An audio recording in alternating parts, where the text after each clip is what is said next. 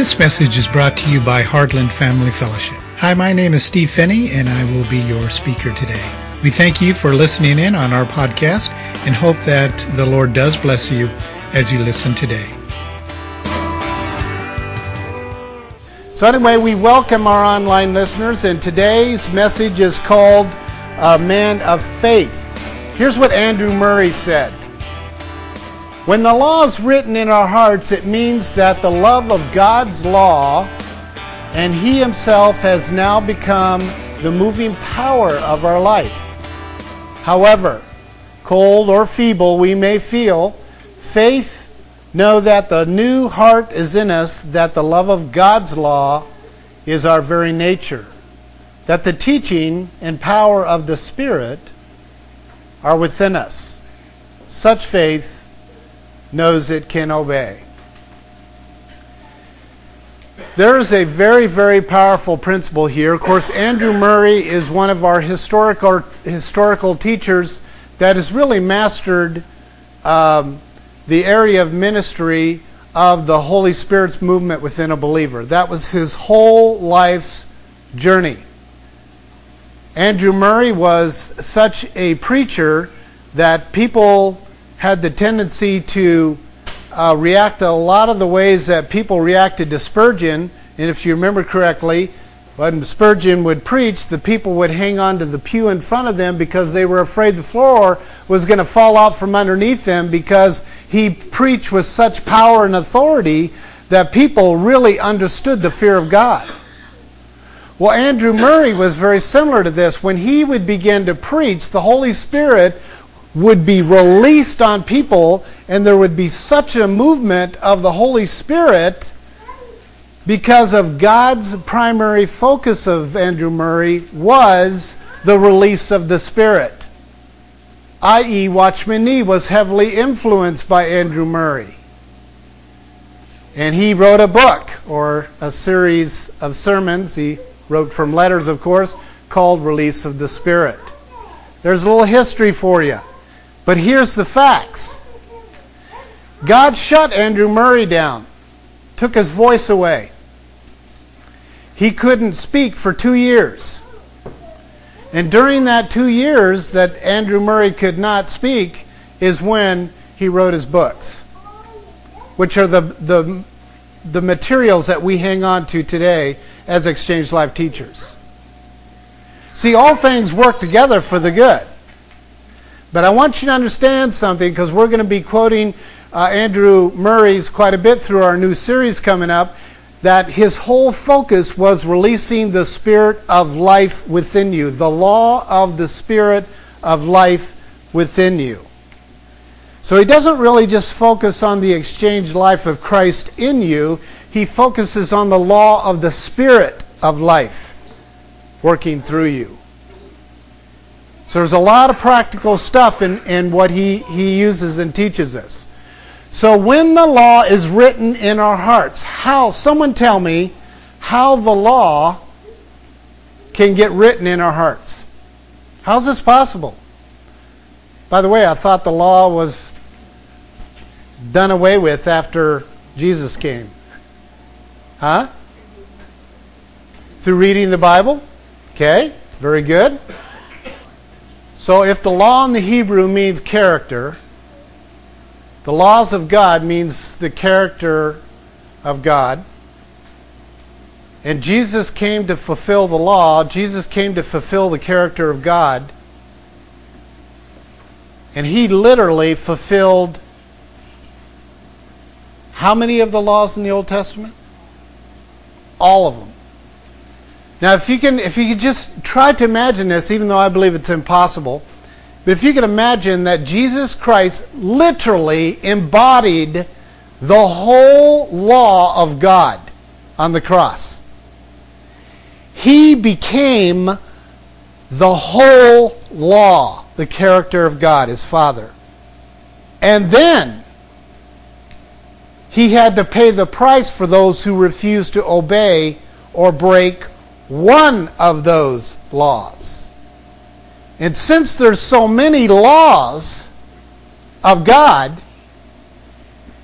when he had to take on the consequences of every single one of those of those consequences of breaking each individual law, he literally became sin. Now, you do the math, but I'm here to tell you that's a lot of law. That is more law than is written in this book.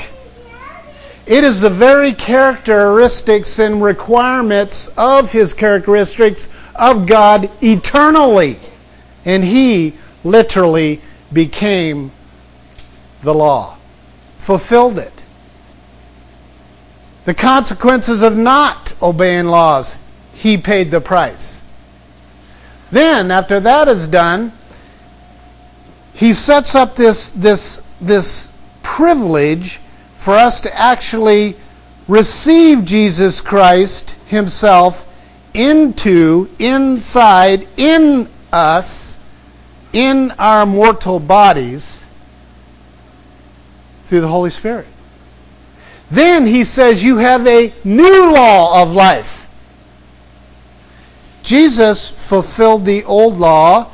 He took every single law, every single law, and scratched it on the tablets of your heart. Every single law. Whenever you hear the law from this day forward, here's what I hope happens in your mind Thou shalt not commit murder. That is a character of God. It's saying, Thou shalt not kill. Well, it is a characteristic of God that He doesn't just take life for the fun of it.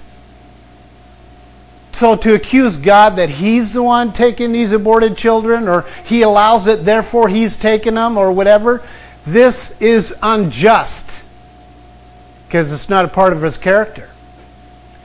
We took that life away from that child. You can do that on every single one of those issues that you can attach to thou shalt not kill. And God still is not a hypocrite. God said to King David, He said, Don't count your soldiers. Remember that? Someone want to tell me what happened to David because he did count them? This is a scripture God uses on me so many times, I'm, I'm embarrassed to say it. When you go into battle, you will lose 10,000 soldiers. So who killed those soldiers? God, right? Thou shalt not kill. God breaks his own law. Wrong. Thou shalt not kill. God told David not to count his soldiers because David was caught up in having a little army and he was about to face this massive army. And he was doing what a, a warrior will, would do, and that is to, to calculate according to numbers. And God said, Don't count the numbers. Just go into battle and I will take care of the rest of the, the battle. And that did not sound logical to David. So he counted his soldiers. 10,000 men died that day. And I can assure you, God would say, that blood is on David's shoulders. Because of disobeying one mandate. Now you think about that. That is how meticulous God has been with his law. He's not the type that pats a child on the back and says, Okay, don't do it again. You know how ridiculous that is, that statement is? Okay, don't do it again. Of course the child's going to do it again. Or, okay, but try not to do it again. Well, what is that? It's training a dog. No biscuits for you. You see, when we talk about dogs, it makes sense. Because with dogs, you're training flesh. Why do we train precious commodities of God like dogs? Don't, don't, don't. No, no, no, no. You are using the law to separate them from Jesus Christ, not drawing them to Christ. That is a sermon series all by itself, is how to use law and grace properly which is the title of next week's message.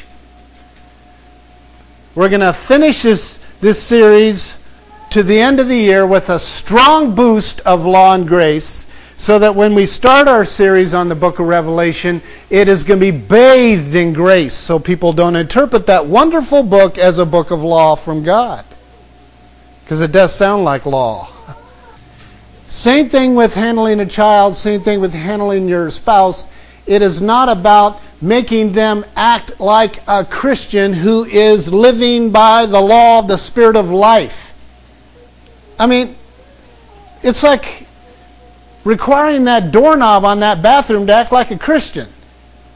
If you're dead to Christ, you're dead to Christ. You're going to hell. It's just that simple. Doorknobs don't get to heaven. And when we lose that separation, we will not be evangelistic anymore in America. Everything will be okay. Oh, your doorknob? Great. It's not great. The day is upon us where we have to clearly be able to communicate what a goat is and what sheep are. This is what a goat looks like, son. This is what sheep look like, son. You are a goat. Oh, that's too insulting. Well, I wonder how they're going to feel on the other side when they're in hell when they were begging, not just for a drop of water, as the Bible says, begging, as Lazarus did, someone to please go back and tell them the truth. We're living in a culture today where we're not speaking the truth as a razor sharp knife. We're not rightly dividing unrighteousness from righteousness. Andrew Murray happened to be one of these people that clearly understood the power of the law. And he understood what it meant for Jesus to fulfill the law. And he understood also the spirit of life within you which is the law of the Spirit. So the law is not gone, it's fulfilled. Hebrew pictorial Melech. Melech is king, which is a strong fence of authority that leads. So we have our Hebrew word pictures here. This is the original. This is how it looks today. But Chet is a fence or protection. Mem is water, if you remember. This is like a bucket of water sloshing around. So Mem is water, chaos. Water was actually not spoken of except for by God Himself until really after the flood. It was not a common thing found in language before the flood.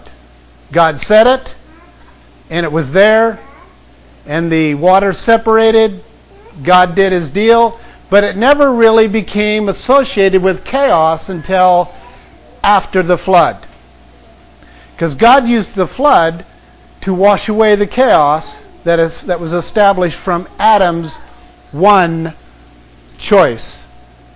Just as David's one choice, 10,000 men had to give their life, Adam's one choice all of mankind that was going to be born from that day forward would be born into sin. Now think about this. How many years was from Adam picking that, that fruit? Abby believes it was pomegranate. To Noah. 1,500 years. Was Adam still alive when Noah was born?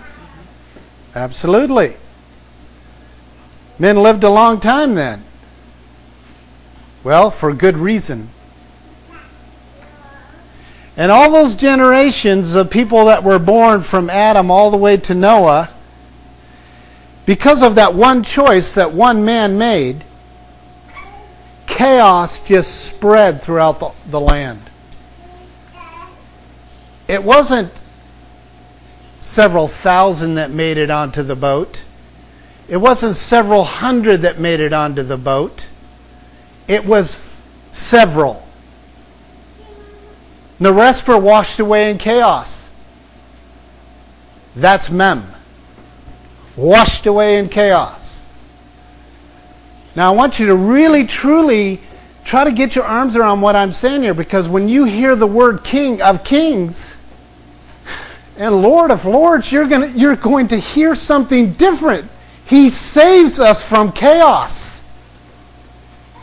He is the King of Kings. He's the one that rescues from the Mem.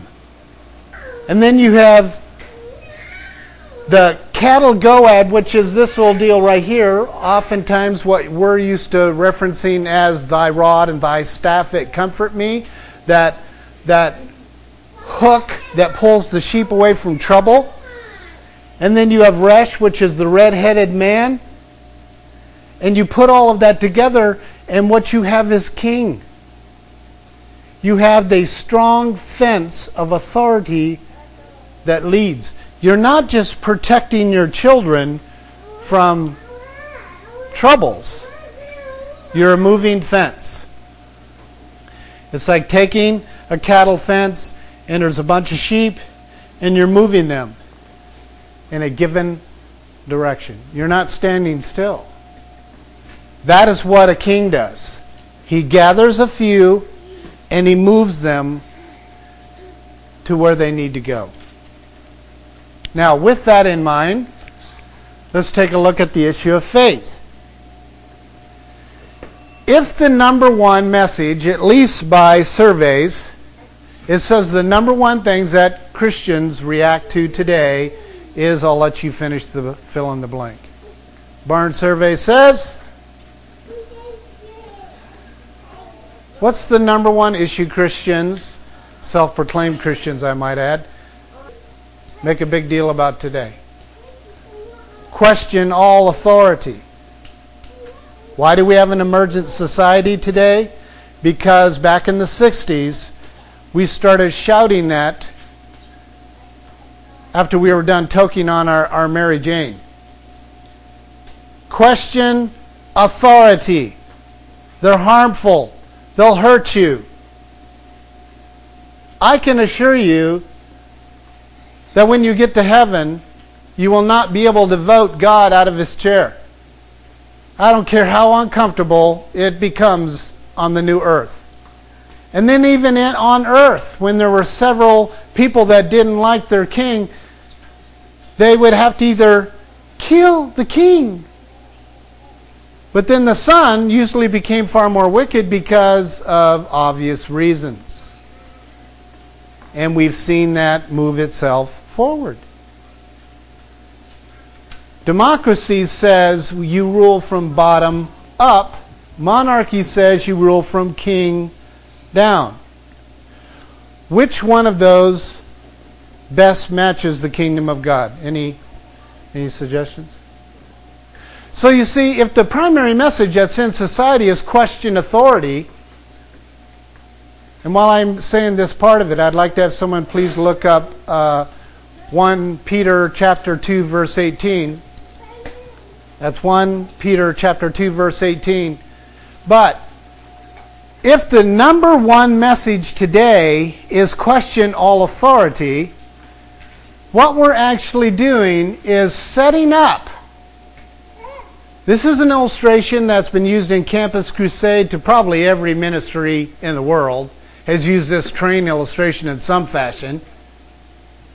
But it's setting the violation up for the number one thing that Christ kept speaking of, saying, without faith, you can do nothing.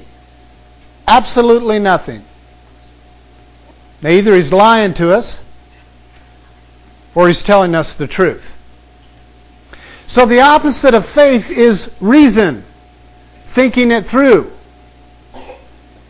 Coming up with this cognitive thing that seems to make sense. Like David, I, I hear you, but you know, it really doesn't make sense. So I've got to do my calculations as a warrior. Price tag 10,000 families lost their patriarch. Because of one decision of refusing to accept something by faith that had no logic connected to it. So 1 Peter chapter 2 verse 18 says what? Servants be submissive to your masters with all respect, not only to those who are good and gentle, but also to those who are unreasonable. So servants be submissive to your masters, not only to those who are good and gentle, but also to those who are unreasonable. If you look unreasonable up in the Greek there, it means abusive, harsh. Well, we don't live in a society like that today. We sue people who trip us. You understand that? We live in a country that has literally thrived off of lawsuits because we will not be harshly treated. You take that and go to some of these countries that our little body here is ministering to in other countries, Muslim blocs, you try to take that doctrine and make it work in their, their little church. It won't work. Here's how this works. If a problem is put before you, David, you're about to go into this battle. And you know what? These guys are strong. In fact, they're the best warriors on the face of the earth. These guys will make your army look like kindergarten kids with sticks. They're big, they're powerful, and they're deathly because they don't care about life. David, you care about life. You care about your people. You want your warriors to come back. So God wanted him to see the unbelievable task that was before David. Feelings overwhelm. Then the facts. Then the faith. And that's exactly what David did that day. He was overwhelmed by this, this battle he was about ready to go into. And all of a sudden, then the facts arrive. Okay, I gotta, I gotta, I gotta count this out here. I gotta, let's see, how many uh, centurions do I have? And how, and he's trying to figure out what doesn't need to be figured out because the end result has already been figured out. That's called sovereignty. I'm going to ask you a very practical question. Do you believe God already knew who was going to be the next president of the United States? Do not say it because there are certain Christians in the room going, oh, yes, oh, yes, I believe in the sovereignty of God. Do you believe, without one vote being cast, that God knew who was going to be the next president of the United States? Absolutely, Mark. Should we have voted? Of course. It's a freedom given to us as an American. Should we vote for someone who doesn't support the ways of God? Absolutely not. You see, then you can think through, but the issue is now not this, but it is faith, facts, feelings, problems. See, if I already know and believe that God knows the end result of this battle, and those are facts that I'm going to carry as I move forward, faith has all the energy that it needs. Then the feelings will support the facts, and then the problem doesn't seem to be quite so overwhelming. So when you're overwhelmed, be assured you are functioning in a mode that the enemy thrives on. Problems, feelings, facts, and then your faith. Why is faith so Laodicean, so lukewarm, so washed out in certain people's lives or certain churches is because they are justifying that relationships are more important than truth. How many Christians do you know that will give their life for truth? Most of us make bigger deals out of the shoes we wear and the coats we wear than wearing persecution. That's why I want our little body to be very, very involved with VOM, Voice of the Martyrs. Those who are listening online, I want you to dial in as soon as you can to persecution.com. I want you to get to know that ministry, Voice of the Martyrs. I want you to, to send emails and ask how you, in your area, wherever you're at, in whatever country you're in, how you can help persecuted Christians. Not just praying for them, but how can you help them? These are people who understand what it means. I am going to rest on the faith of the Son of God that has been given, has been given to me. Then the facts, I will listen to them very carefully. And then the feelings are to support those facts. And then when the problem happens next time, it won't be that big of a deal to me. You see, sometimes God has to do a miracle. So Steve Phinney is pouting and saying, oh, we're really not making that big a difference, or, you know, whatever, you know, lies of how the enemy works. I'd be giving myself too much credit to say to you, those are my own thoughts. Thoughts come from a spiritual force. So when someone says, God told me, it better line up with Scripture. Because that's how Satan functions, is a replicated fashion of the way God functions. We are receivers, just like this little antenna is picking up my voice, sending it into this recorder, and recording it so we can send it out in our podcast. That is, that is how our minds work. We're not different. We're not unique. We're not our third God of the world. We're not our own God. The term God means empowering one. You know, it's, it's like when, when Pharaoh was laying his dead son on this idol, and he was looking up at this idol. He was waiting for that idol to empower life into that son and give his son back to him. That's a God. And God says, There shall be no other gods before me. You want to hear a cool thing? God won't even call Satan a God.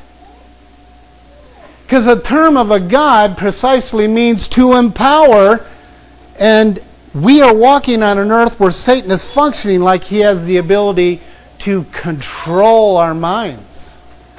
And the truth being said, he doesn't. Can we allow him? Of course we can. This tiny little receiver functions on channel A and channel B. It's a good illustration, actually. Because until we die, we have a channel A and a channel B. Channel A is receiving from God. Channel B is receiving from a wannabe God. He does have power. he does. Some of you have encountered his power directly. But he's a wannabe. We need to by choice vote, as Jane said, choice every day to keep our channel tuned into the God of the universe. Satan was the original perfectionist, and he used his perfection as God described to him. He was perfect in knowledge, perfect in beauty, perfect, perfect in every way. That is a quote unquote out of Ezekiel. So he was a good looking guy, a good looking being, a very organized person. But you see, he was aroused by feelings of, I'm not as good as God, or I could have his chair. Then he started calculating his own numbers. And then faith came in. Well, I think I've got enough faith mustered up where I can go in and get something done. Perfectionists put things in order externally in order to feel emotionally in order. That's Satan.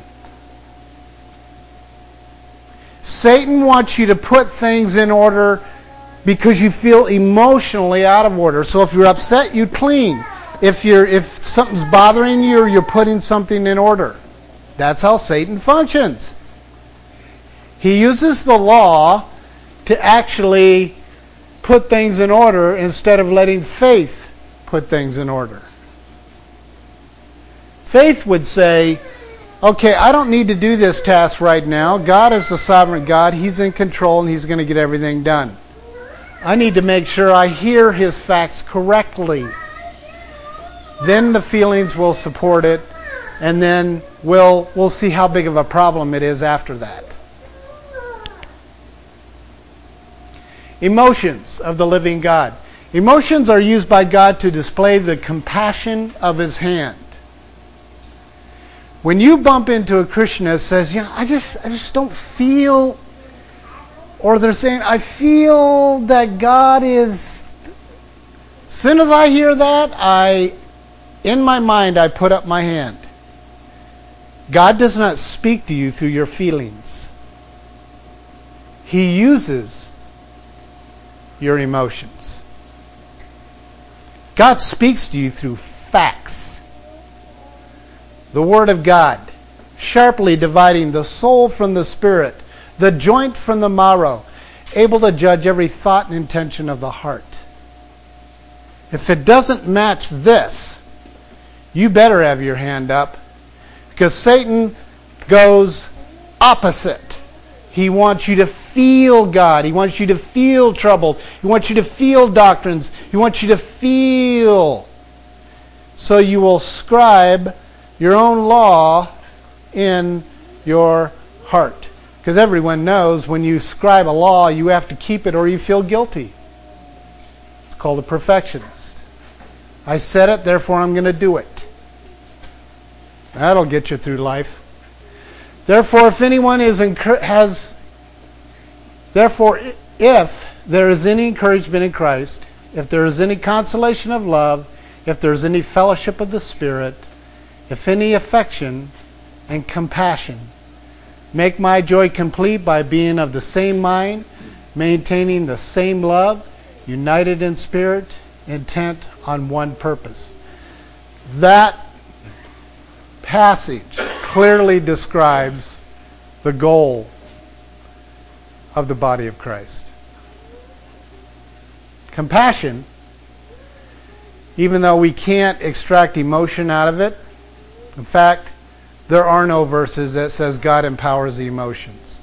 There are no verses that says God transforms your emotions. There's no verses that say God renews your emotions.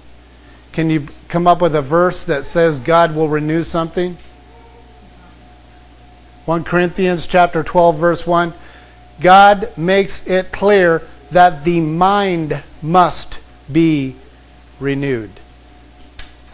Then feelings follow whatever. whatever you're thinking, your feelings will follow.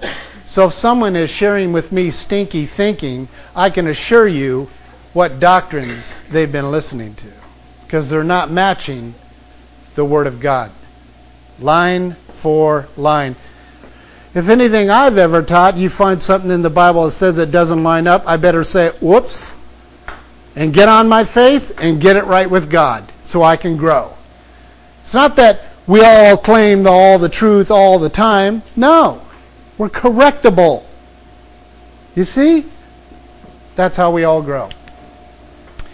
Feelings are to remind us of what it felt like to be or to need help.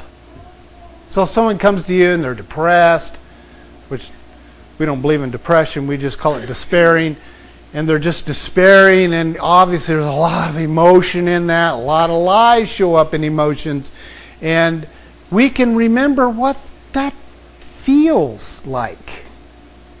So we have compassion. Compassion is, you have to slice it up into two words come, then passion. And it's really inviting someone in to pain. The passion of the Christ is basically he was inviting the fellowship of his sufferings. Come and experience co crucifixion. That is the truest definition of passion. It is not romantic. Feelings are used by God to arouse a desire to minister, to get passionate, to get people to join you in what you're sharing. God uses our feelings to try to test us. Well, He certainly did that to me the past week or so. To have affections for the body of Christ. Now, affections is found in the Bible. It is the proactive or the outward pouring of love. That's all it is. It's something that comes out of. So when you're affectionate, it's coming out of love. It's the action that comes from love. Seeing is believing. That's John chapter 20, verse 27. What our flesh sees is what we have the tendency to believe. People who take the time to be passionate in hatred have the same equal distance between them and God who have the passion to be affectionate. Hatred and love don't even have a hair thickness between the two. They're so close to each other. When a child looks at mommy and says, I hate you, does the child really hate the mother? No. Well, why is the child saying, I hate you? They're not getting the wrong way. Their sovereignty that they have formed in their little brains is like, I am God and you are not, and you are not meeting my needs. You're not bowing down and worshiping me, so therefore I hate you. If that's not Satan and what happened in, in heaven that day, I don't know what is. You know, you're God and I'm not. Wait, wait a minute. I'm God and you're not. I mean, you're, uh, you won't worship me. You need to get out of that chair. And God looked at him and had 56 hours of therapy with him. No, he grabbed him by the hair of the back of his little angelic wings and he says, Be gone from me. And he dropped him from heaven like a bolt of lightning and of course, we know where he fell. No discussions. Parents who discuss sin with their children are creating sin. It, everything needs to be yes or no, black and white. Anything above and beyond that is of evil. It needs to be done righteously, quickly, and no debates. Because allowing opportunity for debates creates independence, and independence creates kingship, and kingship creates the I am. Parents are the ones who created independent children who act like gods because they have simply allowed kingship to transfer, usually because they don't want the child to be upset. So they kowtow. They do it on both sides, not just parents, until you formulate this godship three gods in a home, or four gods in a home, or five gods in a home, and they're all fighting to see who can have full control. There is no God in your home besides the God of the universe. The eyes are never satisfied with what they see. Anyone found that to be true? Have you ever had a new car? I mean, I've, I've had one, I think. Yeah, it's like a month. It's like I should have got the SL. You know, the one that had a few more bells and whistles, a few add-ons maybe. That's how the flesh is. Seeing what is seen requires no faith. Seeing what is unseen is where all the faith is. For many years, I was not released to tell this story. A couple of you have heard it already, but I want to get it on our, uh, to our online listeners because this is how God works in my mind, the most extreme, absolutely extreme act of faith is raising someone from the dead. Now, I could bait you a little bit and say, well, that's no different than God healing a cut on your finger. Healing is healing to God. I would say, true. Everything is a miracle from healing your finger to raising someone from the dead. But the problem is, 99.9% of the body of Christ doesn't believe in raising people from the dead, that it can be done anymore. Whereas God does heal through physical, factual circumstances, like healing a finger. Simple fact is, is God moves from what is in the unseen to the seen by one person stepping forward and saying one simple statement and Jesus himself says, Oh, well, I haven't seen faith like this in all of Israel. Go, it's done. What story is that? Centurion comes to Jesus and he says that his, his servant is sick, or actually dying, and he appealed to Jesus saying, uh, you're a man of authority. When you speak, people listen, and it happens. So just say it, and it'll be done. Because I, too, am a man of authority. To understand, I'm bringing some pieces together here for you. To understand authority, a man, a centurion, and Jesus Christ, who understands this better than anyone.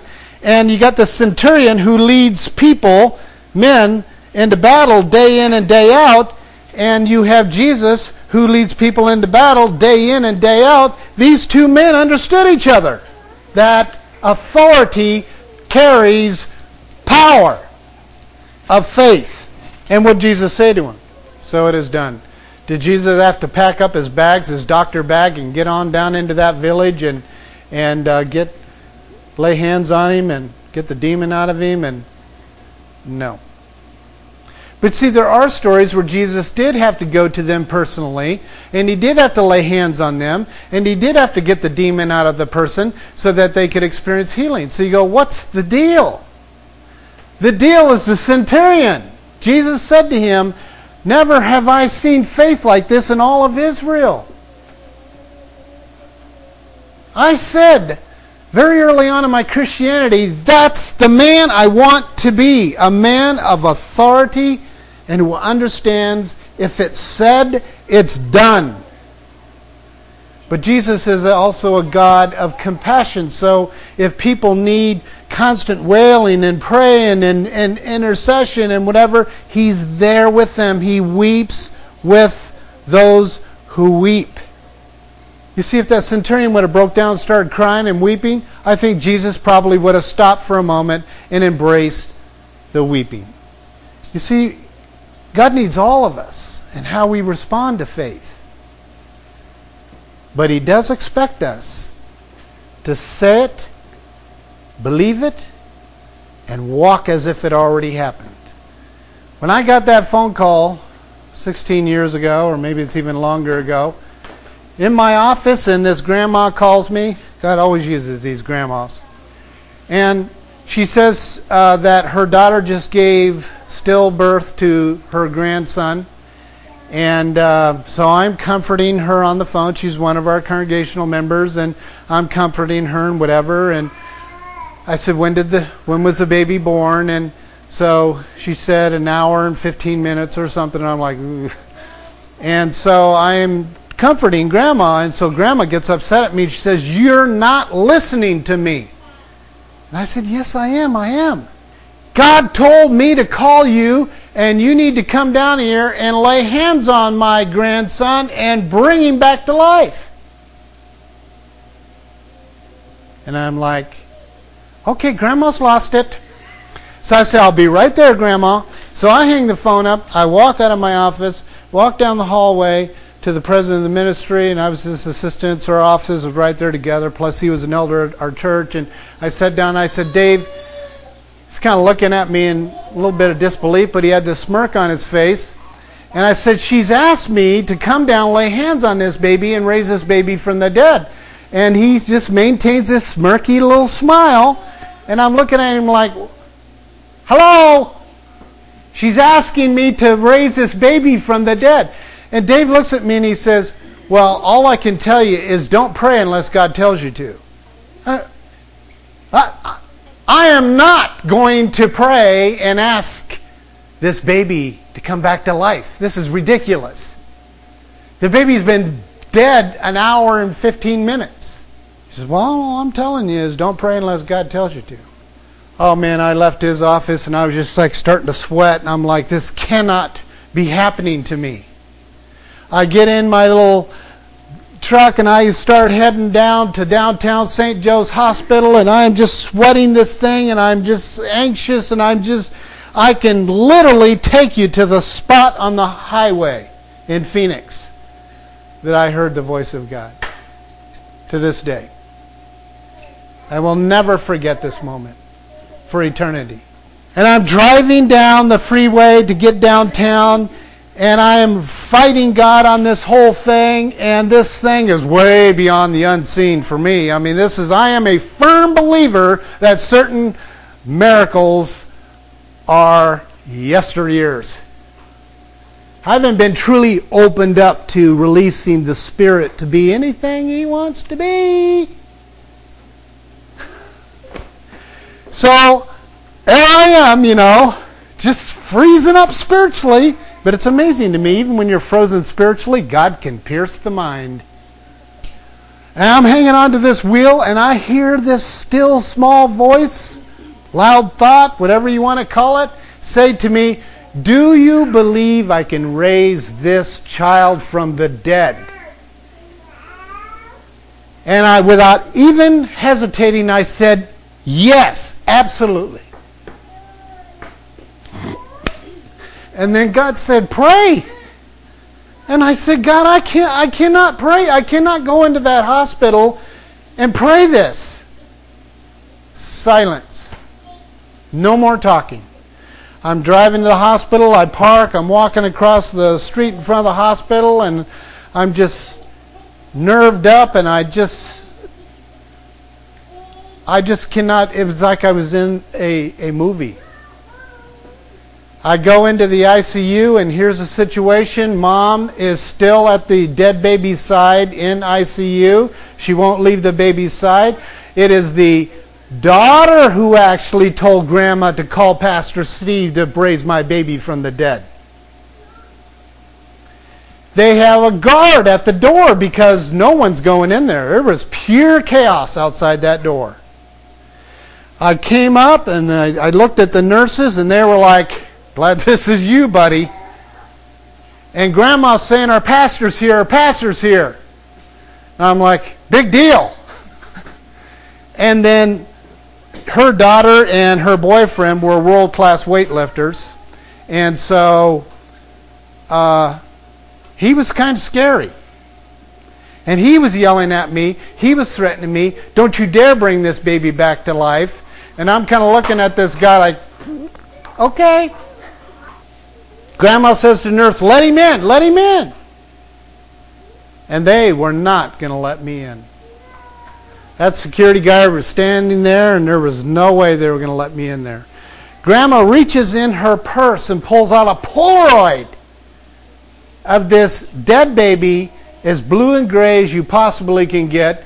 She throws that picture on the floor in front of the nurse's station. There's got to be 10, 15 people there for sure. And she says, Pray.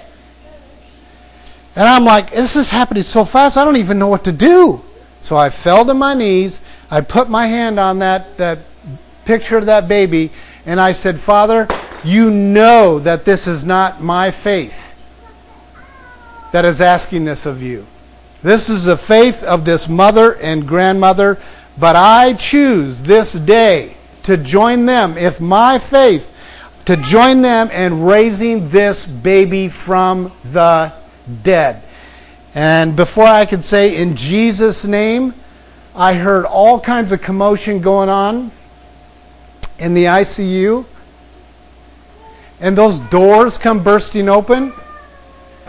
And this mother is saying, My baby is alive, my baby is alive. And the doctors and nurses are going bonkers trying to get everything hooked up to this baby. Two hours and five minutes, documented by St. Joe's Hospital in Phoenix, Arizona. Two hours and five minutes. God decided by the faith of this mother, who was probably as wayward as you possibly could imagine. And this grandmother's faith, why, yes! My daughter's requesting this, then yes. She calls her pastor, church authority, and God pulled all three of those together. And what happened? New life. Can you imagine what would have happened to, to baby Michael, who's now 16 years of age or whatever? Can you imagine the outcome if one authoritative leader says, Not me? Don't call on me for that kind of thing. One decision can affect thousands of lives. And you know what? He had zero registered brain damage. When that grandmother brought that baby before our little body one Sunday morning, I was preaching like I am right now, and she comes in with baby Michael. She just interrupts the whole service. It's just kind of how grandma was. She just interrupted the whole service, handed baby Michael over to me, and I'm holding this baby, just as normal as any little kid, and she says, Dedicate this child to the Lord. Okay, well, just kind of put the sermon on hold there. To take care of dedicating this baby to the Lord. And I did a little Kunta Kinte right there on the spot. I held this baby up to the Lord in front of the, the, the congregation and said, Lord Jesus, we dedicate baby Michael to you in the name of Jesus Christ. And before I could get all that out of my mouth, God said to me, I will use this child to transform families and to be a minister of the gospel. And I stopped, I said that to the grandmother. And the grandmother looked at me and she said, A pastor in Mesa said the exact words that you said. I said, You should count on this child growing up to be a minister of the gospel. God did not want this baby back yet. Um, one fact Steve didn't say was that this mom had not had prenatal care, so they did not know she had a placenta previa, which means the placenta is before the baby. So when they went in to break her water, they broke the placenta and he bled out. That's why this was so absolutely amazing. Because they, that's why he died. So, Well, I'll tell you what, my faith changed after that day. And I've seen a lot of miracles since that day, to be honest with you. God told me not to speak of this story for several years because I didn't want to get the reputation of being a miracle worker. And then God released me to begin using the story when it is most appropriate. And I believe baby Michael is uh, going to be set free to minister very soon. And the rest of the story is going to be told. Whatever is unseen to us is not unseen to God. He's like waiting for one leader, just, just one authority figure that's willing to stand boldly and believing and say, if you said it, it is so. That's it. I didn't claim to be a miracle worker after that. I still don't. It's just God said, say it, centurion. Just say it, and it will be done. takes authority and faith. And that's not name it, claim it, stab it, and slab it. That's if God said. Dave was right. If God said, pray. Pray. But if a man prays it and God doesn't say it, it's name it and claim it. It's bad doctrine. Weak people struggle with faith. One person has faith that he may eat all things, but he who has weak, he who is weak, eats vegetables only. If you go on and read in that passage, he actually clarifies it, says it's demonic doctrines. If God says to see no more sugar. Okay. You see, then it is a mandate. It's a statement of God. If you're having struggles with diet things, ask God. He knows the best one for your body. True weakness is true dependence. One of my favorite passages is 2 Corinthians 13:4. If indeed he was crucified because of his weakness, yet he lives because of the power of God. For we also are weak in him, yet we will live with him because of the power of God directed toward us. Very powerful passage. Faith by hearing. Faith is bringing the unseen into the seen world. We pretty much just talked about that. Hebrews 11 1. Faith comes by hearing, not by seeing. And therefore, that brings us to the most basic question for all of us to answer today. How many of you actually hear God? When I have someone raise their hand and say, Well, I hear God by reading my Bible, I'd like to take you to 62% of the countries that can't hold this, or you'll be shot. And you think those numbers are going to get better towards the end times? You're wrong. They're going to get worse. it could even happen to America. Faith in the Word of God is internal as a life through you. This bears witness with the truth that is in us. Critical little piece to understand before we can understand what it really means to hear, to hear God. Then you can read all you want to make sure it verifies. Whatever you do, do this not whatever you do that is not done in faith, it is sin. So someone who comes to me that they're almost in a sinless perfection kind of a lifestyle, and they say that I really I can't remember choosing to sin today. If anything they did in that day that wasn't done because of faith, they, they sinned. So if I say I blink, I breathe, I walk because of my faith, God goes, good conclusion. But if I go, I can sustain my own life somehow through diets and the this and that and whatever, God's like, okay, there's a lifestyle of sin for you. Everything must be done by faith. We need to hold fast to our hope because He is faithful with us. That's Hebrews 10:23, where it says, "Let us hold fast to the confession of our hope without wavering, for He who promised is faithful." Prayer is a statement of faith. And Satan wants to bring feelings and doubt and confusion and chaos so you'll pray it again. Well, you know, God will still meet you there. Paul prayed three times that it might part from him. Now, I would have done that in five minutes, but whatever this thorn in the flesh it was he had, he prayed three times it hurt so bad. And Jesus' conclusion was still, my grace is sufficient for you. And that's where we're going to pick up uh, next week. Next week, we're going to start with John 6, verses 28 and 29. Therefore, they said to Jesus Christ, they said to him, What shall we do so that we may work the works of God, the law? Jesus answered and said to them, This is the work of God, that you believe and if you look up in the Greek there, you're going to find the word grace. This is the work of God that you grace in Him. We're going to focus a few messages between now and the end of the year on what it means practically to grace in Him.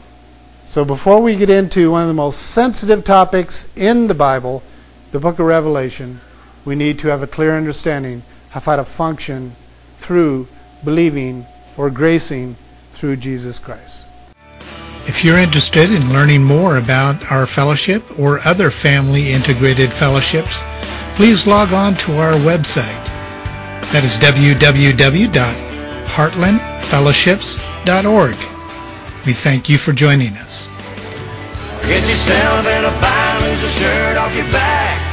Need a floor, need a couch, need a bus fare.